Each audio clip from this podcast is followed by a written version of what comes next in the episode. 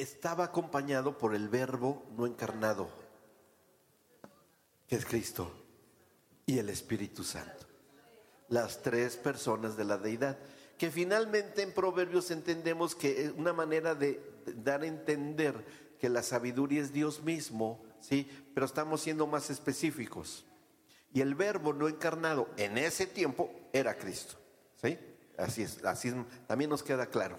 Muy bien. ¿Vamos bien? Buenísimo. Ahí vamos, poco a poco, vamos caminando, poco a poco. Entonces, hacia la familia la imagen y semejanza, viendo el futuro, el modelo que iba a funcionar. Y, se, se fijaron cómo vimos cómo nacían los bebés. Ah, sí. Y como Dios también es omnipresente, Él es infinitamente grande, porque dice la escritura que en la palma de su mano cabe toda la tierra. O sea, ve un planetita chiquitito y juega con una bolita y mira la tierra. Pero también es infinitamente pequeño. Claro, porque de eso se trata la omnipotencia, ¿no? y, e infinitamente pequeño, más allá, más pequeñito que lo más pequeño que puede existir en la creación, sí. Y él, como el, perito, arquitecto y constructor y diseñador, en su micro infinitud, se puso a hacer todo, las moléculas, los átomos, organizales, darle orden por el poder de su palabra porque por el poder de su palabra toda la creación está sustentada y de eso se encarga el Hijo, porque eso dice en Hebreos. Hebreos 1, ¿sí? Por la palabra de su poder.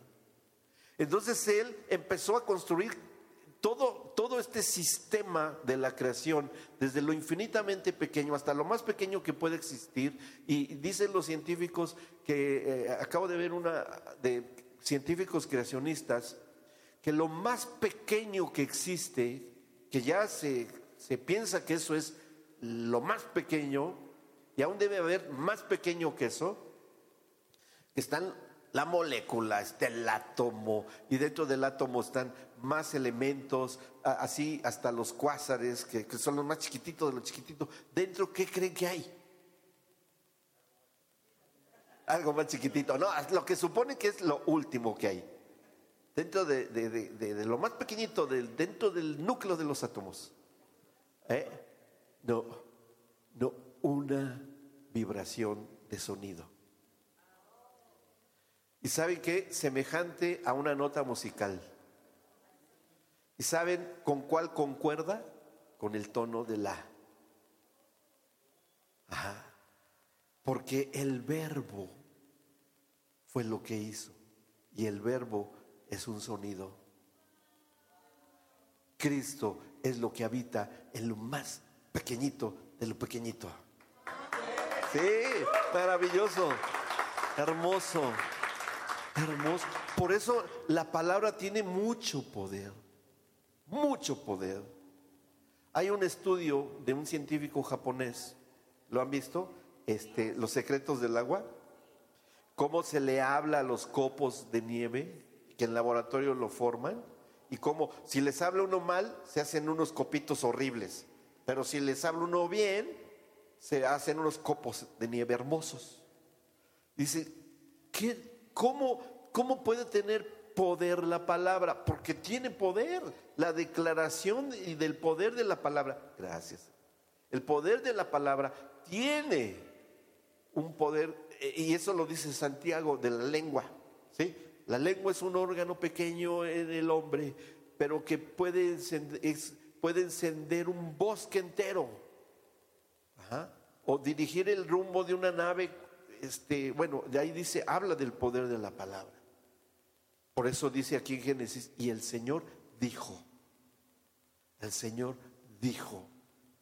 Y como el, Hijo es el verbo del Padre, es decir, el padre entendió y diseñó, tuvo el concepto de lo que iba a crear y entonces él dijo, pero ese dijo es el verbo entra en acción, es Cristo. Y él después que viene la acción de Dios, que es el Hijo, llega al Espíritu Santo. Y el Espíritu Santo es el que va, es el albañil constructor, es el que va creando todo. Porque esto está aquí en Génesis, que dice que estaba sobre la faz de las aguas. El Espíritu de Dios se movía sobre la faz de las aguas. Y entendiendo el, como está escrito en el hebreo, dice, eh, como el concepto hebreo, así como la gallina se mueve para generar calor e incubar sus pollitos, así es como el Espíritu Santo se movía sobre los líquidos de vida que el Señor fue creando, porque no es agua de agua, sino son líquidos que tienen propiedades vitales. Y el Espíritu Santo se movía incubando la vida en todos esos líquidos de vida, ¿sí? Dice, y su faz sobre esos líquidos, y faz es ahí, hace la misma referencia de cuando un hombre y una mujer yacen en intimidad y crean vida a través de líquidos vivos. ¿Me, explico? En, el, concebir un ser humano, así fue como haya concebido el Espíritu Santo a Cristo en el cuerpo de María. El Espíritu Santo, igual como lo hizo en el Génesis cuando fue creado este, la vida en la tierra. De la misma manera. Entonces, quiere decir que se vuelve a replicar eh, el milagro de la vida. Cada vez que una mujer concibe un ser humano, sí, es un principio divino. Por eso es la oposición que tenemos contra el aborto y que dice, no, es un montón de células, qué mentira. Y, y, lo vamos a probar, ¿eh? Lo vamos, tenemos que probarlo, que está en la Biblia. ¿Vamos bien? ¿Sí? Ahí vamos, ahí vamos, entendiendo todos estos procesos. Qué bueno que no, no, no, qué bueno que no vino mi esposa, pero, pero es muy triste para mí, pero ya me estaría apurando. Síguele, síguele, ya no te detengas tanto. Sí, estoy bien relajada, bien relajada. Ella también, porque no estoy yo, a estar diciendo lo mismo. Muy bien, ahora, en ese atributo del Señor, había algo en ellos. Es un solo Dios verdadero. ¿Estamos de acuerdo? Y son tres personas diferentes. Y no hay otro Dios fuera de Él. ¿Estamos de acuerdo? Pero eso tiene un precio terrible para Él. Un precio terrible para Dios. Su eterna soledad. Porque no hay otro Dios. ¿Cuántos años pasó solo? Siglos, millones de años el Señor. y es Padre. Entonces, ¿qué fue surgiendo en él? ¿Saben qué? Soy o somos o estamos muy solos. Y yo soy Padre en esencia y tú eres hijo en esencia. Ya no puedo con esta soledad o tú puedes con esto. No, ya no puedo. Porque somos amor. Y para que el amor sea, tiene que ser correspondido. Para saber que soy amor, tengo que amar y ser amado. Entonces vamos a crear a alguien a nuestra imagen y semejanza, con amor y para que nos ame, para que me reconozca como padre y para que reconozca como hijo y nos podamos replicar, nos podamos multiplicar. Así es que hagamos al hombre, ya lo vimos cómo va a funcionar. Sí, ya, perfecto. Dos ojos, dos pies. Sí, perfecto. Ya está, ¿sí? Ya, ya entendiste la esencia de... No, no entendiste, no, porque ellos no tienen necesidad de entender. Ya vimos cómo va a funcionar, qué el óvulo. Oye, ¿se acuerdan cuando construimos el óvulo? Sí, fue emocionantísimo. Compactar medio ser humano en una célula la más grande del cuerpo humano. Dice, me acuerdo cómo fuimos poniendo los ojos de mamá, el, color de su cabello. Y, ah, sí, sí, pero no se olviden cuando construimos cada espermatozoide. Oh, eso fue un desafío tremendo porque era muchísimo más pequeño. La célula más pequeña del cuerpo humano, el espermatozoide. Y ahí compactamos todo lo de papá. No, no, no, pero lo que estuvo genial fue cuando hicimos que se combinaran y que se mandaran información y de repente sale un ser humano. Eso fue genial, maravilloso, sí.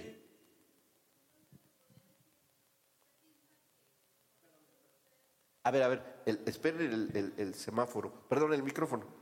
sí, eh, ahora sí. Con todo lo que usted ha aprendido, entonces usted cree que en verdad fuimos creados para ser amados y para amarnos entre nosotros. Por la esencia del Espíritu que tenemos, sí. Pero el hombre decide su destino y tiene todo aquí escrito para decidir si ama y ser amado. ¿Sí? Pero bueno, ahí lo vamos a comprender bien. Vamos bien. Todo este rollo para entender lo que es la familia. Pero son los fundamentos.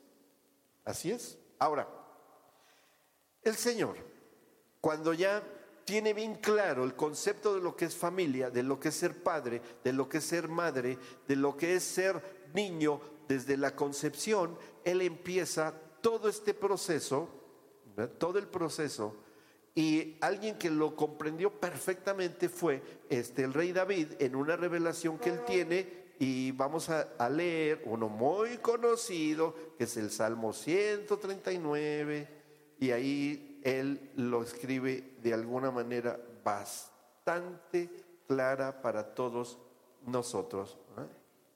Miren, vamos a leer ahí, me encanta cómo está aquí.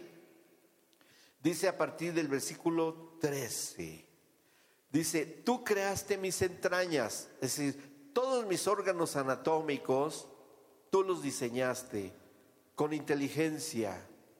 Cada cosa, yo soy médico de profesión, ya no ejerzo, pero entiendo toda esta función maravillosa que hizo el Señor. Y dice, me formaste en el vientre de mi madre. Te alabo porque soy una creación admirable. Tus obras son maravillosas. Y esto lo sé muy bien. Mis huesos no te fueron desconocidos. Cuando en lo más recóndito era yo formado. Cuando en lo más profundo de la tierra era yo entretejido. Y vean lo que dice el versículo 16. Oh, qué tremendo está esta parte. Dice, ¿qué dice ahí? Tus ojos vieron mi cuerpo en gestación. Ay, ay, ay, ay, ay, ay, a ver, a ver, a ver, a ver, a ver, aquí hay algo que no podemos pasar por alto. Todo ser humano en el vientre de sus madres ha tenido un encuentro personal con Dios. Es decir, que ha habido un encuentro de Dios con cada embrioncito. Y cuando está siendo formado ahí, el Señor se manifiesta y dice, los ojos de Dios me vieron cuando estaba en esa etapa. ¿qué viste de mí, Señor? Te vi en mi omnipresencia, te vi joven, adulto, viejo, y te deseo. Y te voy a dar todo para que me ames. Te voy a dar todo para que no solamente ya no consciente todavía, porque todavía te estabas formando aunque ya tenías todo. Pero cuando ya seas un ser humano completo, consciente, nos podamos entender y echemos a andar tu voluntad para que me conozcas a mí, el único Dios verdadero. Así es que, ¿saben qué? Que ningún ser humano hoy pueda, puede decir, tú no existes nunca te conocí. Oh, te voy a pasar el videotape de tu vida. ¿Ves esa cosita ahí, ese, ese, charalito, ese ajolotito? Sí, eras tú. Y yo te vi. Y tú me viste. Porque es cuando yo te puse espíritu. Y tuviste vida, aliento de vida. Yo soplé sobre ti y empezaste a tener vida. Y yo te la di y ahora, malagradecido, dices que nunca me conociste. Yo te conocí. Amén. Claro. Uy. Nadie se escapa del justo juicio de Dios, como está escrito en Romanos, en el capítulo 1 y 2 de Romanos. Ningún hombre va a decir, Pues yo no supe nada de ti. Pues mira, me estás hablando como un verdadero ignorante porque yo te crié, yo te hice. Bueno, sigue diciendo eh, el, rey David eh, en el 16, tus ojos vieron mi cuerpo en gestación, todo estaba ya escrito en tu libro, todos mis días se estaban diseñando, aunque no existía uno solo de ellos. ¿Qué libro estaba escrito todo lo que deba de escribirse de mí? Algo que los científicos le pusieron un nombre elegante, el genoma humano. Ahí, ese es el libro de la vida de todos nosotros. Porque eso es, fíjense, ya ven que nosotros fuimos hechos, eh, eh, eh, fuimos este, predestinados en obras antes de la fundación del mundo. ¿Se acuerdan que eso ahí lo dicen Romanos? ¿Sí? Que fuimos predestinados desde antes de la fundación del mundo. Muchos dicen, ah, o sea que yo anduve flotando en el espacio antes de existir. No. Antes de la fundación del mundo, y mundo no se refiere al planeta, se refiere al sistema. Que antes de que yo viniese a vivir, en el sistema del mundo, cuando yo estaba siendo formado y gestado, ahí colocó el Señor en esa información todo lo que habría yo de poder hacer ya naciendo antes de ingresar al sistema del mundo. ¿Me explico? Y ahí está todo puesto. Y el Señor ahí lo puso, viendo nuestro futuro. Dijo, este fulanito, Luisito, me pongo de ejemplo, ¿sí? Bueno, aparte que va a ser chaparrito, y ya está ahí, la genética de sus papás, pero un día me va a conocer. Y voy a poner los tiempos y los momentos en el que él se va a hacer amigo de Patti, mi esposa. Se llama ella, Patricia. Y voy a poner cómo va a reaccionar él emocionalmente cuando la vea y le va a empezar a latir su corazoncito. y voy a hacer que se emocione y se enamore y le diga que si quieren, si quieren ser novios. Y como yo conozco el corazón y el destino de mi hija Patricia, yo también le voy a poner lo mismo a ella. Y cuando se hagan novios, los voy a unir en matrimonio y van a tener hijos que se van a llamar así, así, así, así. Y yo voy a seguir siendo su padre a través de generaciones. ¡Wow! Sí, Señor. Sí. Yo quiero ser así. Yo quiero que los hijos de mis hijos, de mis hijos, sí, Él nos dice, hasta por mil generaciones. ¡Qué hermoso! ¡Eh, precioso!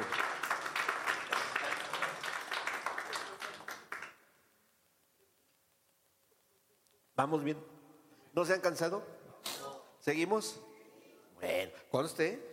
Señor, sí, adelante, está bien. Entonces, cuando el Señor tiene el modelo, por el poder de su palabra, y empieza a constituir a lo que es la familia, a su imagen y semejanza, nos da todos los elementos necesarios para poder engendrar y todo eso. Pero tenía que hacer algo el Señor muy estratégico y muy importante. Cuando recién ha creado a Adán y a Eva, ¿eh? ya sabe que la sacó de la costilla y todo, que la sacó del costado. ¿Y por qué una costilla? A ver, ¿por qué una costilla? Les hago yo la pregunta, ¿por qué una costilla? Y la última costilla. ¿Ah? Ah, ya tiene hambre el hermano, no desayunó, ¿verdad? Ya lo cachamos. ah, bueno, uh, pues con razón tiene hambre, hermano. Al rato desayuna y nos invita. Bueno, seguimos. Fíjense qué interesante, la última costilla del ser humano es la única hueso que se puede sacar íntegro de la funda que la contiene y se vuelve a reproducir. Interesante, ¿no? ¿Sí? Bien sabio el Señor. Entonces, ni le cuenten las costillas a Adán. No. Ya tiene otra vez costilla ahí. y de ahí, él le bastó sacar esa materia prima para crear a la mujer porque estaba contenida toda la genética del ser humano. Pero él la modificó y creó. No, no, no, nada más tomo este, los cromosomas sexuales que me interesan, la mujer va a ser XX, el varón seguirá siendo XY. Ah, con eso hacemos hombre y mujer y crea el género. ¿Sí? Él crea el género. Pero una vez que tiene ya a la pareja ahí, en el huerto del Edén, ¿sí? Ahí estaban, y están los dos ahí. ¿Qué es lo que hizo el Señor cuando los tiene ahí en el frente? frente. ¿Qué hizo el Señor con ellos? Ya leímos algo. Los unió en matrimonio. Porque ¿qué es una boda? Que está el Señor bendiciendo a un hombre y a una mujer, ¿verdad? ¿Y qué hizo el Señor con Adán y Eva? Los bendijo Dios. Ahora, pregunta importante ahí en el ámbito de la creación, en ese momento, la creación estaba bajo maldición o estaba sin maldición. Y ahí fue que los casó el Señor. ¿Verdad que sí? Los unió en pacto matrimonial. Y ya después cuando desobedecieron y todo ese rollo y fueron expulsados, ellos ya salieron de ahí casados. ¿Me explico? Ahora, aquí hay consideraciones muy importantes porque este es el valor del pacto matrimonial, del que vamos a hablar también más adelante. El matrimonio fue instituido por Dios en un ámbito de bendición y no de maldición. Y fue para ser eterno o para ser temporal. O sea, el Señor no pensó y dijo, los voy a unir en matrimonio, sí, y a toda la creación de testigos, porque esto está escrito en el Deuteronomio, cuando dice a los cielos y a la tierra llamo por testigos, hoy que les he dado la vida y la muerte, he puesto frente a ustedes la vida y la muerte, la bendición y la maldición. Eso es lo que les haya dicho el Señor en el huerto del Edén a Adán y Eva. Eso fue lo que les dijo. ¿Sí? Y fue instituido el pacto matrimonial en términos de eternidad y no de maldición. Por eso, le voy a decir algo bien importante. Por eso el Señor Jesucristo se tiene que unir a su esposa, la iglesia, en un ámbito de eternidad, en las bodas del Cordero, y no acá en la tierra. ¿Sí? ¿Me explico? ¿O está muy pesado esto? ¿Qué quiere decir esto? Que por eso fue el Señor Jesucristo a la cruz del Calvario virgen, sin casarse, soltero. No había problema. Dice, porque yo me voy a unir a mi esposa, que es la iglesia. No acá, porque la tierra y la creación está bajo maldición y tiene que ser redimida. Por eso no me puedo casar con mi iglesia aquí en este ámbito de, deterioro y de maldición, me tengo que casar con ella en un ámbito de bendición eterna. Por eso me voy a unir a, a mi esposa cuando esté delante del Padre en las bodas del Cordero. Uf, qué buenísimo. Buenísimo. Por eso subió Virgen a la cruz. Por eso esos cuentitos que ha habido de que, que, la Magdalena fue su esposa, que quién sabe que, que, oye, y herejías y abominaciones, herejías y ofensivas a Dios. Miren, todo eso lo están anotando, ahí habrá juicio, no hay, no hay problema, llegará el día que hablen y que digan lo que quieran, pero la verdad es lo que dice la palabra. ¿Me explico? Entonces todos estamos anhelando llegar al día de las bodas del Cordero, ¿sí? Ahora, esto es muy importante y ¿sabe qué significa esto? Que el pacto matrimonial que fue diseñado en ese ámbito de eternidad no necesitó pasar por la redención. En lo personal sí, en lo personal sí, ustedes y yo, todos. Pero en sí la institución matrimonial no requirió de que fuese redimida, porque fue hecha para lo eterno y va a seguir funcionando en lo eterno. Por eso es lo importante del matrimonio. Por eso para un hijo, una hija de Dios, el matrimonio, eh, eh, eh, el divorcio no existe. ¿Me, ¿Me explico? El divorcio no existe para los auténticos hijos e hijas de Dios. Para los auténticos hijos e hijas de Dios, el yugo desigual es algo terriblemente negativo. ¿Me explico? Grave. Porque no se puede. ¿Saben? Les voy a decir algo importante. Una palabrita. Marido. Tiene dos significados. En el hebreo tiene dos significados. Y son contrastantes tremendamente. Una, una traducción y, y concepto claro de lo que es marido depende de la circunstancia de la persona. Puede significar esposo, compañero, proveedor, protector, amigo. Eh, bueno, ese es un significado, ¿sí? Pero el otro significado que tiene, y dependiendo, depende de la persona, ¿sabe qué significa? Cadáver. La misma palabra, cadáver. Entonces, en el yugo desigual, un hombre, una mujer puede estar unida o unido a un cadáver en el espíritu. El Señor así lo ve. ¿Sí? Dice, oye, ¿con quién huele? A ver, a ver, yo huelo la fragancia de mi hijo. Huele a Cristo aquí. ¿Quién está ahí? Yo, Señor. Qué hermoso hueles. La esencia de mi hijo. Hueles a Cristo. Olor a Cristo, como dice Pablo. Pero, espérame, espérame. Pero huele a muerto. Huele a descomposición. Huele a muerte. ¿Por qué?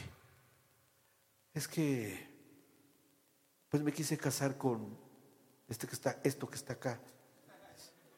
Pero es un cadáver. ¿Cómo estás unido a un muerto? Pues es que nos enamoramos, pero eso fue terrenal. Manejaste mal tus emociones. No tenías por qué haberte unido a este cadáver. Pero mira, por, porque tú estás aquí, te voy a dar la concesión de que tal vez Él llegue a tener vida. Porque eso dice Pablo en Corintios, ¿o no?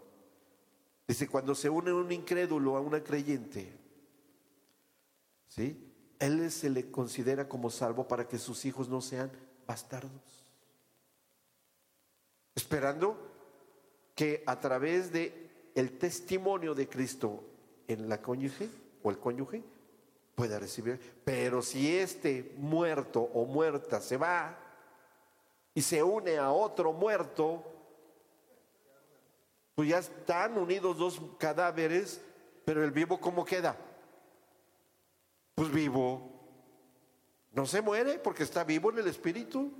Y habrá que pedirle al Señor del error que cometió de unirse a un cadáver espiritual. ¿Me explico? Entonces cuando ya queda libre, como dice Pablo, si el incrédulo se va y se une en, en matrimonio, como según el mundo lo maneja, pues ya está ahí unido con su muerto, su muerta, y ya su rollo y ojalá, pero el que está vivo queda libre. Eso fue lo que dijo Jesús acerca del adulterio. ¿Se acuerdan? Pero se refería a vida o muerte en el espíritu. ¿Sí? Para darle la validez al pacto matrimonial.